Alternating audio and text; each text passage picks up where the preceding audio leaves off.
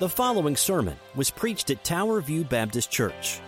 We are a gospel centered, relationship driven church that exists to know, grow in, share, and serve Jesus Christ. We do all this for the glory of God. For more about us, please check out our website at www.towerviewkc.com.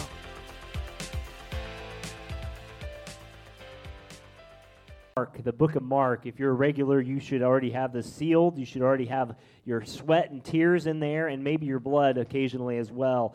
We have been here for many months, many years, a couple years now, but uh, in a couple weeks, we're going to be studying Mark 13 in Sunday school, and guess what? We're going to have a sermon from Mark 13 as well. So, was not planned that way. It just happened to providentially be that way. So, deal with it. That's all I can say. Well, you know, as humans, we love to have the biggest and greatest, don't we? We love that sort of thing. So, as we're opening up here, I want to give you some of the biggest, oddest records that I could find with my trusty Google assistant by me. Here is one great or mega record for you. This record was probably will never be broken. It was the biggest barbecue attempt in the world. 30,000 pounds of beef, all cooked at the same time and given out to the needy and to the homeless, by the way, in Australia. So if you're hungry, well, uh, well, let me go on. Here's another one. 520, 553 pregnant ladies all doing yoga at the same time at a prenatal visit in China. That was a great record that was broken. Uh, let's not try and attempt that record here, okay? We'll let that be. This one might be your cup of tea. In Chicago, or a few years ago, they had the idea and they ended up taking it to Minnesota. 6,261 Twins fans, Minnesota Twins fans, had a pillow fight after the Twins game one night. It was the greatest, the biggest pillow fight that's ever happened before.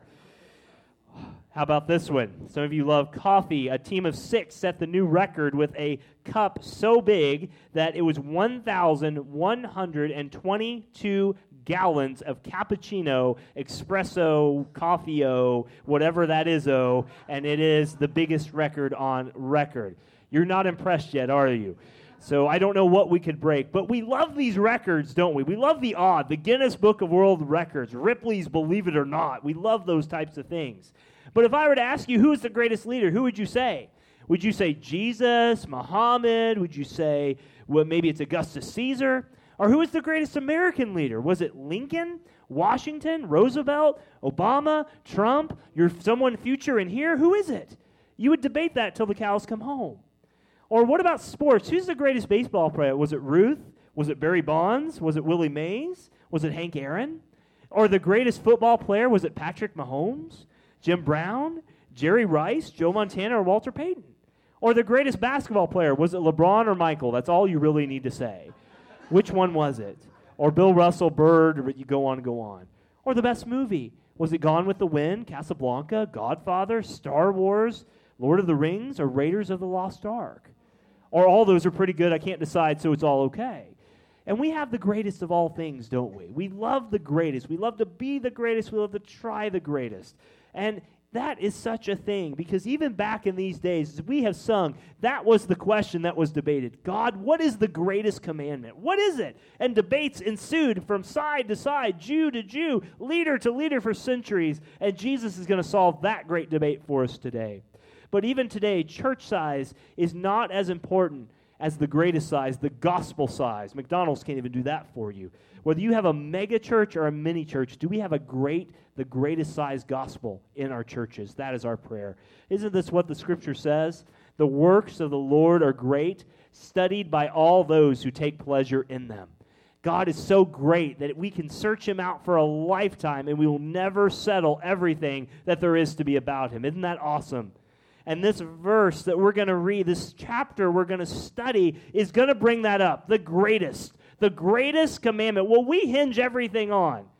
And Jesus is going to tell us there's no middle ground. There's no middle options. There's no 1A, subset B, point, bullet, here, there, whatever. It is, this is it. This is what it's all about. The greatest commandment.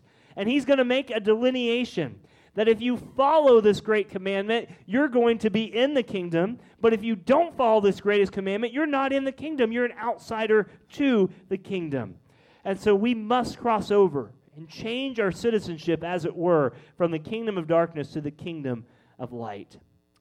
Yet in America today, especially in churches today, we don't really like to think that way. We like to be the greatest church at this, the greatest church at that, when really simply all God wants us to do is live out His greatest command. And that is where we are. So, are we building with Him today in our lives, in our churches? Are we building around Him the greatest command He gave us, or are we not? And there's always a war of love that's fought in our churches and in our hearts. Will we be ruled by the love for God above all and for others? Or will we be ruled by another lover that takes our time?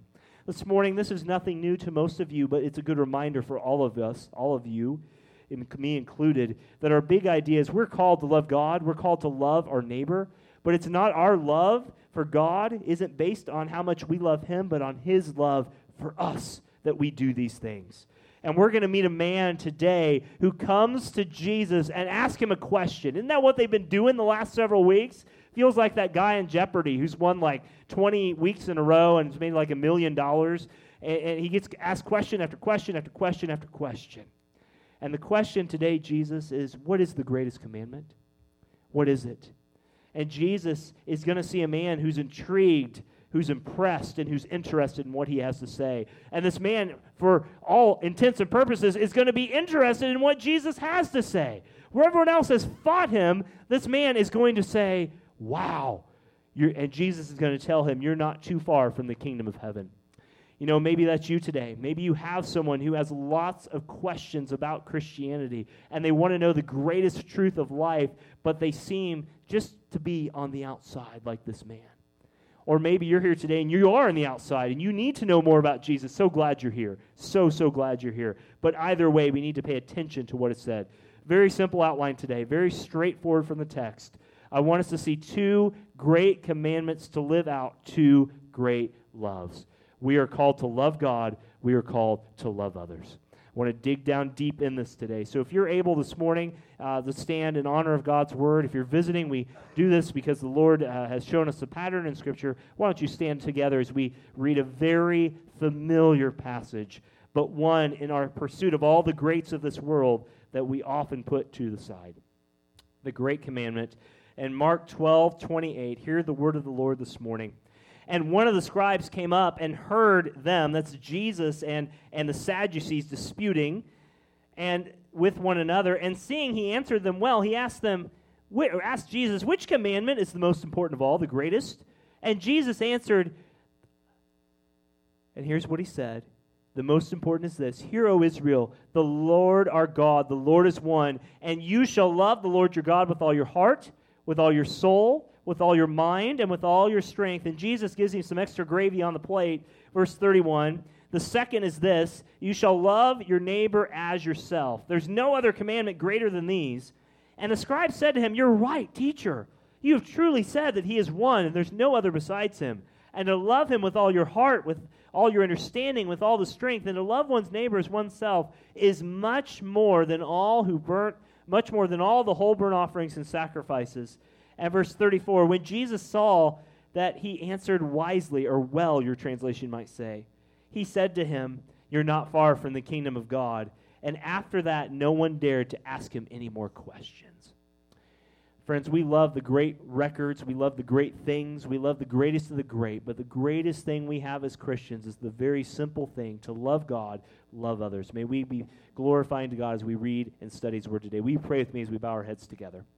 Father, we come today knowing these truths. We've taught these to our children, we've taught these to our grandchildren. It may be easy to zone out mentally.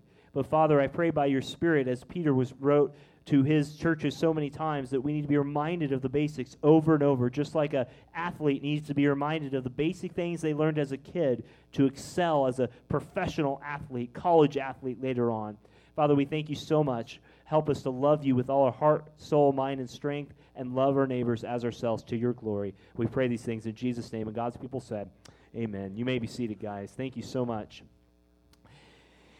Well, the first charge we are given is, is, is simply this we are charged to love God above all. And you'll notice there in verse 28, you see the pertinent question there in verse 28. One of the scribes came to him and heard him arguing. This man had been on the witness stand, watch, or not the witness stand, but had seen Jesus on the witness stand watching these people come to him, asking him questions about marriage and, and, and, and, and being the resurrection and all the things we've gone through the last several weeks. And he was intrigued. And he saw that Jesus answered him well, answered them well, and so he wanted to get his piece of the pie too. This man was a scribe. He was a man who was trained rabbinically in the law of Moses. He was brought up to be an interpreter and an application giver of God's word. He was ordained into the office, we might say today. He was both a biblical scholar and a theological scholar. By the way, there, uh, I saw last week that uh, a famous smiley preacher in Houston was uh, a, a, consultant for a Bible program. That's about as contradictory as a side note you don't know who I'm talking about, he smiles wide and he gives lots of money away, but that's who he is. But be careful, because just because you claim the name Bible scholar and theological scholar does not mean you actually are those things. But this man was the real deal. He lived what he taught, he breathed it, he slept it, he did everything with it. He was probably a Pharisee, but as a Pharisee, he knew that he could not stand beside Jesus because Jesus was calling him out. He was ra- lining them up and mowing them down with his arguments. And the scribes are the power behind the throne. You know, you always wonder how presidents and people speak so well. It's the people that write the speeches that speak so well for them, right? And that's what the scribes did. They gave the interpretation of the law to the Pharisees and the leaders of Israel. And so for this man to come out by himself behind the scenes, behind the closed doors, and ask a question was actually a very big thing. And the very surprising thing is, we see nothing like it in any other gospel. It's the only time that a man receives positively from the leadership of Israel, save Nicodemus and Joseph of Arimathea, publicly asking Jesus a question. In Matthew's account, he had met and huddled up with the other Pharisees, but in this account with Mark, he follows up with an individual question. And so that's what it is. And these people had it right. They, they wanted to honor God. Let's not forget that. The Pharisees would have been people like us. They were conservative, evangelical types. They wanted to honor God. And so they took the laws of Moses, all 613 of them, and they put them in positive, negative, weighty, and not so weighty commandments. And they lined them all out. But there's this ongoing debate. Well, is this command more important than this one? Is this one more weighty than this one? Churches, we do this all the time. Is the green carpet more holy than the pink carpet that pastor always talks about and wants to get?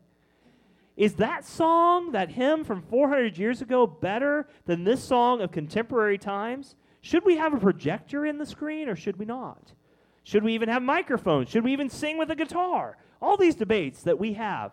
Such was the time in Israel. They were debating what was the greatest commandment. But the greatest commandment was what Jesus said, and we'll get there in just a minute. But he asked in a genuine way, what commandment is the most important? He's genuinely asking the question. Christian, let me just remind you today that, that as this man knew and Jesus explained, we are not to obey God to get things. We obey God to get God. Does that make sense? This man was not obeying God to get power, at least from what we can tell. He seems sincere. He wanted to obey God to know more of God. When you come to church, you don't come to church to get that church feeling, that warm, fuzzy feeling. You come to church to get more of Christ. Our job as pastors is not to be your spiritual lifeline. We're just to point you back to Jesus and say, go to Him. We're sinful. We want to help you go there, but He's who you need. And when this man is going to get his answer, it's a reminder we don't obey God to get blessed. We are blessed if we obey God. That's a difference. Don't obey God to put a smile on his face he already delights in you as much as he could nonstop. Obey God because you love him. If you only obey God's word when it seems profitable to you, I can tell you what your idol is. Just like when your mom and dad said, if you obey and you do this, you'll get a treat at the very end. Well, there might be some innocent, some motivation there that's innocent, but really, at the end of the day, we want that cookie bar that she promised us if we were good at grandma's house, right? And how much more spiritually? We obey God because we love God for what He is and what He's done for us. And so, what I want to do now is remind us that if we get anything out of the sermon, may it be this. Let's break down, and we're going to spend the lion's share of our time right here. This command that Jesus says. Look back at verse 29. Jesus answered the man very clearly, did he not? He asked him, What commandment is most important or the greatest? And Jesus answered him, verse 29, The most important is, Hear, O Israel, the Lord our God, the Lord is one.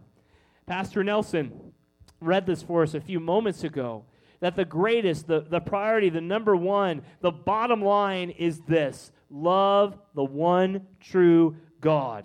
Love him with all your heart. Love him with all your soul, your mind, and your strength. And, and they would, as Nelson read, they would take, as you've seen those old pictures, they'd put, uh, looks like, I, they remind me of the, the 80s movie, uh, uh, uh, uh, the one, the Kung Fu movie. What am I trying to say? Where, uh, you know, Karate Kid, thank you. It's been a weekend. Karate Kid, where they had those headbands around there, and the Pharisees would wear headbands. They have a little cup at the front, and they'd put the commandments in there. They'd have them on their wrists, they'd have them on their doorposts. Everywhere they went, the commandments were there. You do that too in your house. You have scripture on your walls. Some of you have it plastered. I've been in your cars with, with on the dashboard. It's on your smartphone. And in the same vein, why do we do this? We do this because there's no other God to whom it is due except the one true God.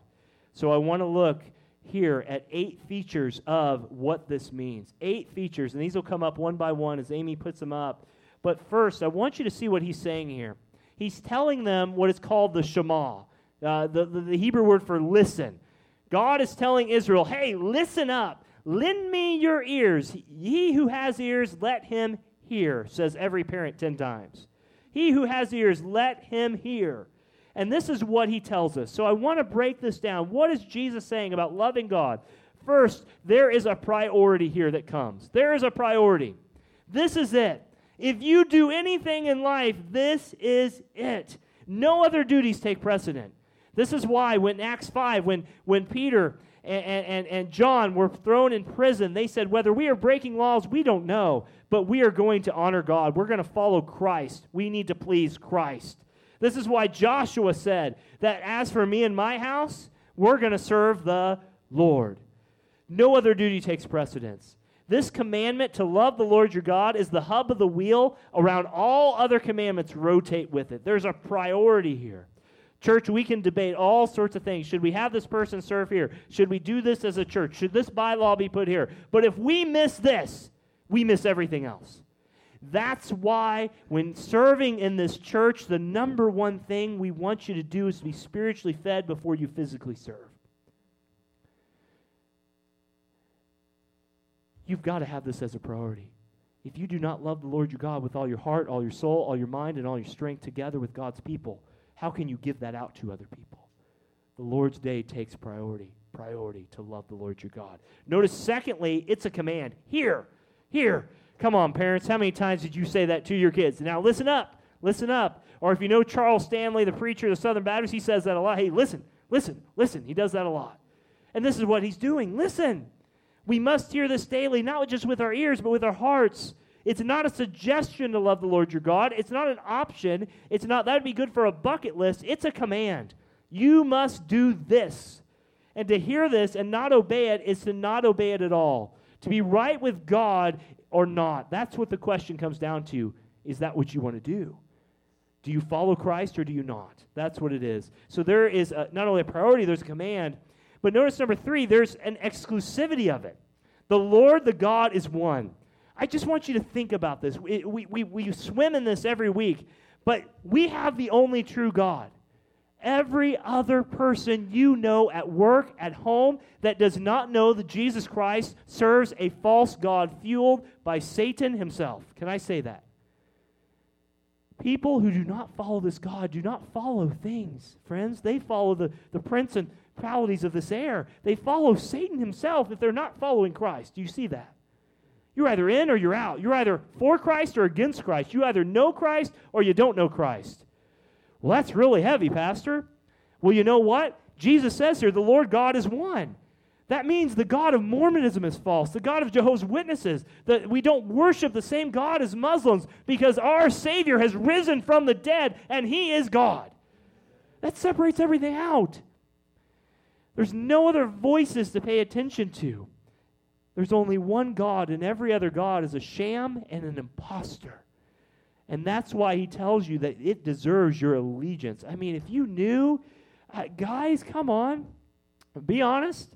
If you knew what your wife wanted every time she spoke to you and you didn't have to decode a thousand signals and recode them in your mind and hope you spit out the right translation, would you not do that? Amen, men. Come on. Ladies, you got it all figured out, so you don't have to worry about it. But it's true. If we could find the answer to those things, we would zoom in on that. If I knew how to raise my kids and do this and do that, friends, spiritually speaking, you have it. You're living it. You know it. You have the one true God. It's exclusive.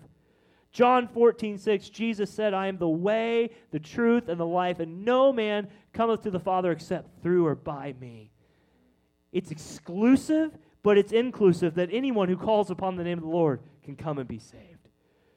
It's the most exclusive, inclusive faith that will ever happen. It's about Christ and not what we bring to the table.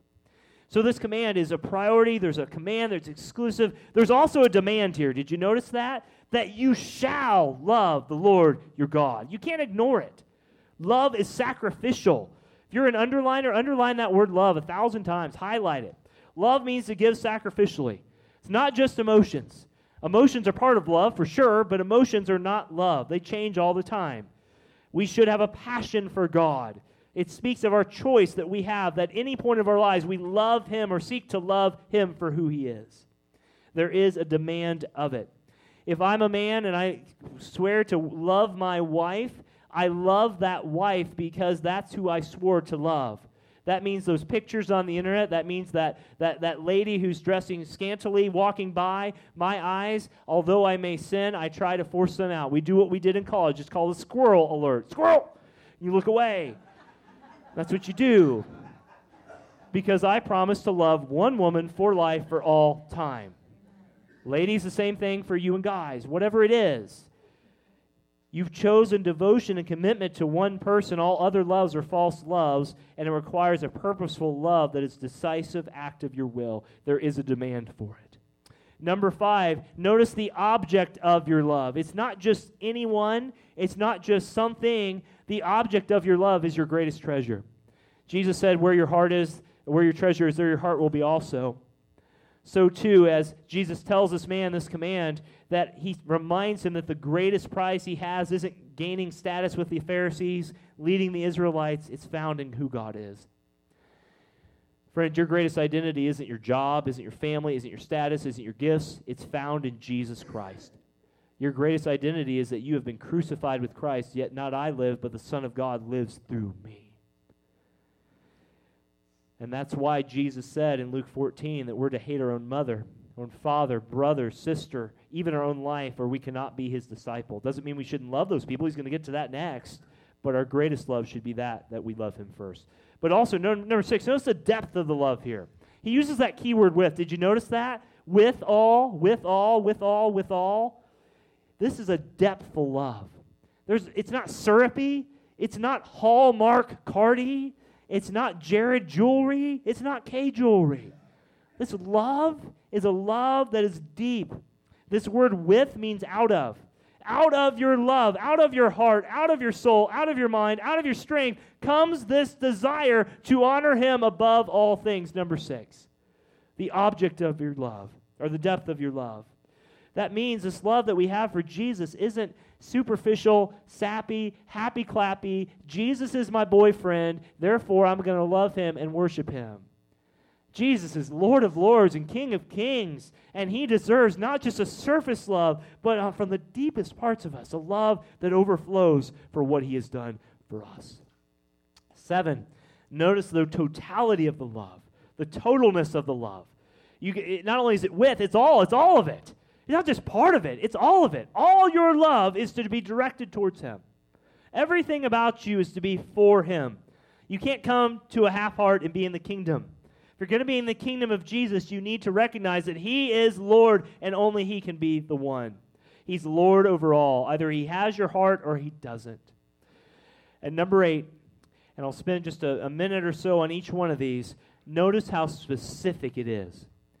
You know, it's one thing for me to tell you to love the Lord your God, it's another for you to know where and how to do that. Let's break this down. And let me be very clear here. This is this shows for what it is. It's not common. This is not old Baptist raise your hand walk an aisle, pronounce you saved because you prayed a superficial prayer. There is something about this love that's unique, it's specific, it's not common. He first says, Love with all your heart. This is the, the heart is not an emotion, that's a Greek thing. It's the entirety of who you are. Proverbs 4:23 guard your heart for above all else it is the wellspring of life. And also from Proverbs as a man thinks in his heart so he is. All your choices, all your deeds, all your thoughts, all your words are an outward facade of what's really happening inside of you. Didn't Jesus also say that out of the overflow of your heart, the mouth speaks? Or we might say it another way out of the overflow of your social media feed, your mouth speaks.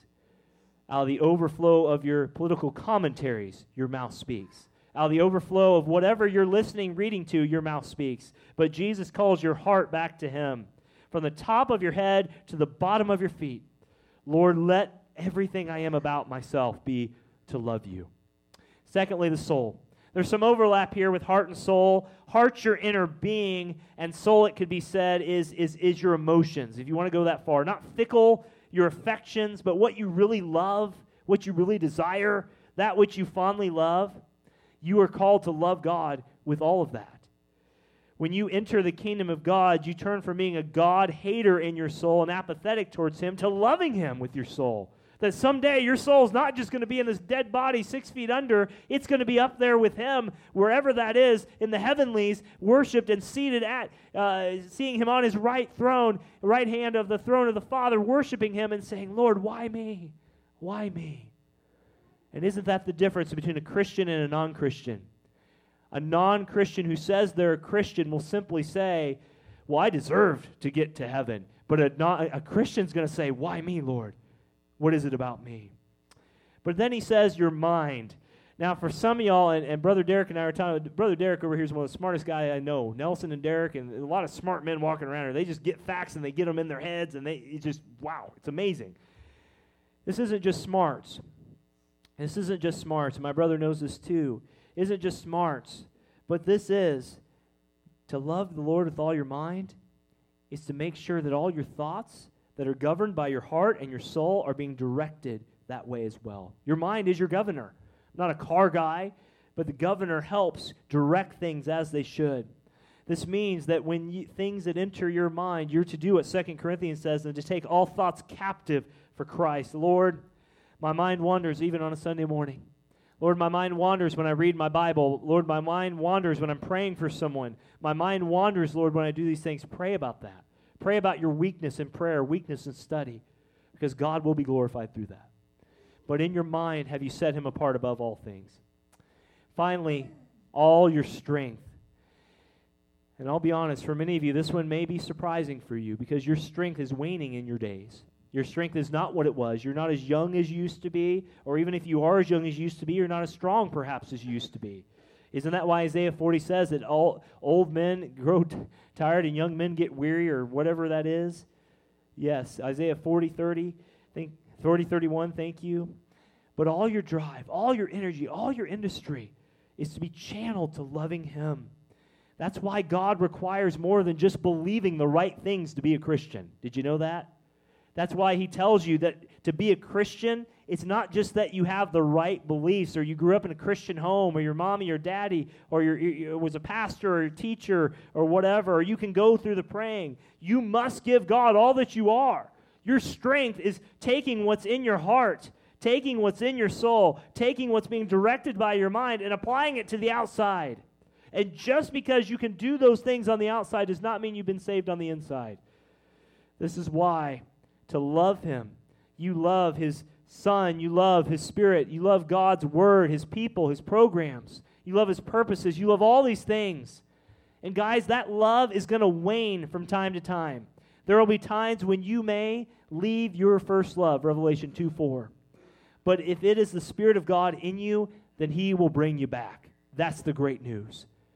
How do you know if someone is a Christian or not a Christian? You wouldn't have to be drugged to church every week you wouldn't have to be beat over the head every week to get to church because you love the Lord your God. Now, let me be clear. There are times when that wanes, is it not? There are times within the church that you see things in the church, you experience things in the church. But if you love the Lord your God above all things, that, that ember is going to keep flowing, even though the, the, the big wood has gone out from time to time. And God's going to fan that flame and bring you back to Him. Can I ask you, have you tried this this week? Have you prayed, Lord, how do I love you with all my heart, soul, mind, and strength in my stage of life right now? You might be surprised how He answers it. Number two, we're not only charged to love the Lord our God above all others, we're to love others authentically. Authentically. Look back at verse 30, excuse me, verse 31, and see what he says. I, I said this earlier. Jesus gives you a bonus here. Notice the man didn't ask for two, but Jesus gives him two. Verse 31. The second is this you shall love your, you shall love your neighbor as yourself. Love your neighbor as yourself. He's quoting Leviticus 19 here. It's the same thing that to love God is going to extend outwardly. And who is your neighbor? Isn't that the big question? Our, our son, our, our son, our, our daughter Scarlett, when we drive through a neighborhood to the other neighborhood, she said, Are all these people my neighbors? We're still trying to learn proximity at our house. Yes and no, no and yes, but in Jesus' sense, yes, because they're all of these people are our neighbors. And this comes the greatest evidence is how we love our fellow man is how we love God.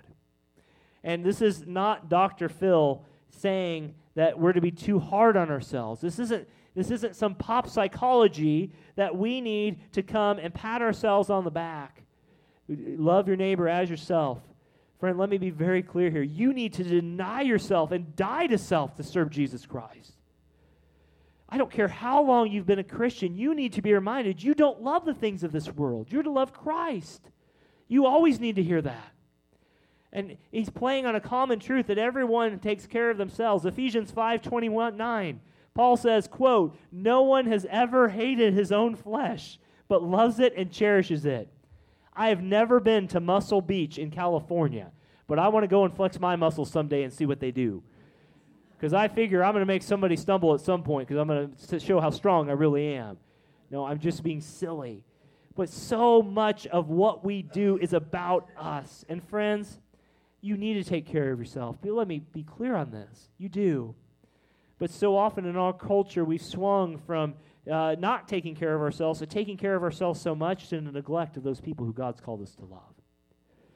Look, when you're hungry, you eat. When you're sick, if you're available, you take medicine, go to the hospital. But the result of loving God is to love our neighbors as ourselves. These are the two commandments from the Ten Commandments. The first one to love our Lord God is the first table of the law, the first four commandments. And here in this commandment, love the neighbor as yourself, is to summarize the last six person to person. And as you'll see on the screen, we are never free from loving our neighbor just because we disagree about how they became our neighbor. I want you to think about that for a second. You may have missed the point if you can recite a thousand Bible verses like the scribes, but you don't know your neighbor's names. I mean, few things can challenge you, can they, to love your neighbor when you're in traffic and you're in a hurry and you get behind someone on a two lane road and the passing signs aren't happening because it's curving like this and you're just about ready to bust out of that window and take them out of the road. Come on now. Happens. Or there's someone at the checkout line at the self checkout and all the checkout lines are filled with the same type of people who don't know how to check out the self checkout, but they're there because there's no cashiers, and you're really getting frustrated because you're like, gotta go, gotta go, gotta go, gotta go, and you start saying things, getting mad, and and that's not really loving your neighbor as yourself. Love your neighbor is not as long as they agree with all your political, all your moral, all your spiritual, and all your social beliefs. Jesus never said that. He said, Love them as yourself. That means for some of you, and this may be hard to hear, that may mean for some of you, you love someone of a different ethnicity or a different race that you were grown up to hate. And you know that's not right, but you fight what you've grown up with. For some of you, that may be reaching across the aisle to love a different political party than is different than yours. Now, let me be very clear. We are not saying that you bend the truth of Scripture, right? You're to have a backbone. You're a Christian. You have authority given to you by Jesus to stand and spread the word of God, but you do so in such a way that Christ is honored as we love him first, we love our fellow man. This means that we love Muslims. This means that not every Muslim is a person ready to blow you up so they can go have 70 virgins in heaven. This means that not every Jehovah's Witness is out to get you. Not every Mormon is trying to convert you to be one of their spiritual wives or spiritual husbands. And I'm being silly, But, friends, to love our neighbors means literally that we stand on the message of God's word, and no matter what comes our way, we have the truth within us, but we're willing to reach across where no one else will. That's what it means. W.S. Plumer, one of the great Presbyterian commentators on, on Romans 13, wrote this, and I just want to read some questions to you. How do you apply this? It's so broad. How do you apply this? I just want to read some questions if you'll uh, allow me the time for a couple minutes to read what he wrote. It just convicted me. May it be a challenge to you. What does it mean to love your neighbor? Let me ask you these questions, he says. Is your love to each person genuine? Will it bear the test found in the second table of the law? Are you guilty of sinful anger, of hatred, of envy, of revenge, of excessive passions, of distracting cares? Are your thoughts and feelings and actions kind, meek, charitable, and forgiving? Do you cherish all the pure thoughts of God and purposes of Him? Are your actions for the good of fellow man? Is your apparel modest as to not trip a brother or sister? Is your behavior light do you abhor all that is unchaste in songs, books, pictures, and thoughts? Is, is your calling lawful? Are you loving your neighbor by how you serve God? Ought you not to make restitution in some cases? Have you forgiven as Christ has forgiven you? Do you grieve at the good name of any person who's been drugged through the mud? Do you needlessly mention the faults of any just because you know information they don't? Do you love to show kindness to all? Are you fair at making bargains? Do you plead with your neighbor as a reason of who you are and what you stand for as a reason not to love them? Whew. Wow. I'll send that out over email this week, and I'd ask you to pray for that church. It's deep, it covers about everything. But the point of it is are we loving people as Christ would love, or are we simply going through the motions and saying that we are? And notice the response, and this is it. I promise we're ending here. Notice what the guy says. He says, Teacher, verse 32, you're right. You've truly said he's one. There's no other besides him. And to love him with all your heart, soul, mind, and strength is much more than whole burnt offerings and sacrifices. Friend, look, you can come to church. You can, you can do all the motions. You can do all the churchy things. But if you don't love the Lord and you don't love God as God has told you, then you're not walking closely with Christ or at all and I point all 10 fingers back at myself. Are we willing in our church to reach across the aisle to people that have offended us, upset us, been willing, that have said something about us? Are we willing to reach across to forgive them if the need arises? And notice what Jesus tells him. He says in verse 34, he noticed he answers well. Did you see what he said? He said, You are not far from the kingdom of heaven. Isn't that awesome? Isn't that great? We have no idea what happens to this man, but I, I this is not scripture. This is just Darren thoughts. But I pray this week, Lord, I want to meet that guy first. The guy who was in the party, who hated Jesus, but by God's grace got closer and closer and closer, and finally, we pray, became a Christian. Is there someone like that in your life that you need to keep sharing with?